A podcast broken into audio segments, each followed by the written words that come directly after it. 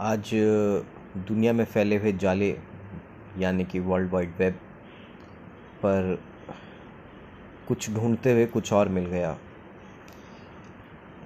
एक कविता का शीर्षक है अंतिम ऊंचाई, और जो एक महान हिंदी कवि कुंवर नारायण द्वारा लिखी गई है।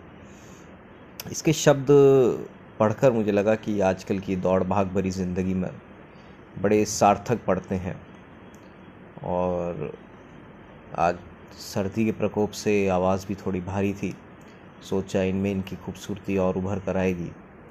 तो आइए सुनते हैं। कुंवर नारायण के ये शब्द जिनको उन्होंने शीर्षक दिया है, अंतिम ऊंचाई। कितना स्पष्ट होता आगे बढ़ते जाने का मतलब। अगर दसों दिशाएँ हमारे सामने होती, हमारे चारों ओर नहीं, कितना आसान होता चलते चले जाना।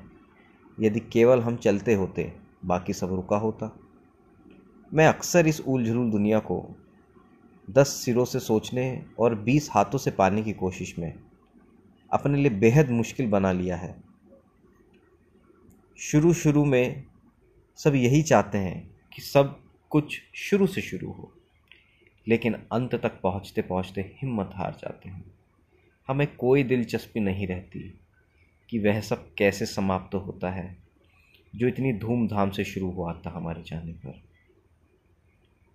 दुर्गम वनों और ऊँचे पर्वतों को जीतते हुए, जब तुम अंतिम ऊंचाई को भी जीत लोगे, जब तुम्हें लगेगा कि कोई अंतर नहीं बचा अब तुम में और उन पत्थरों की कठोरता में जिन्हें तुमने जीता है, जब तुम अपने मस्तक पर बर्फ़ का पहला तूफ़ान झेलोगे और कापोगे नहीं तब तुम पाओगे कि कोई फ़र्क नहीं सब कुछ जीत लेने में और अंत तक हिम्मत ना हारने में।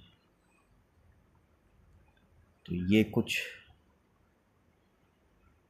शब्द हैं जो हमें सोचने पर मजबूर करते हैं।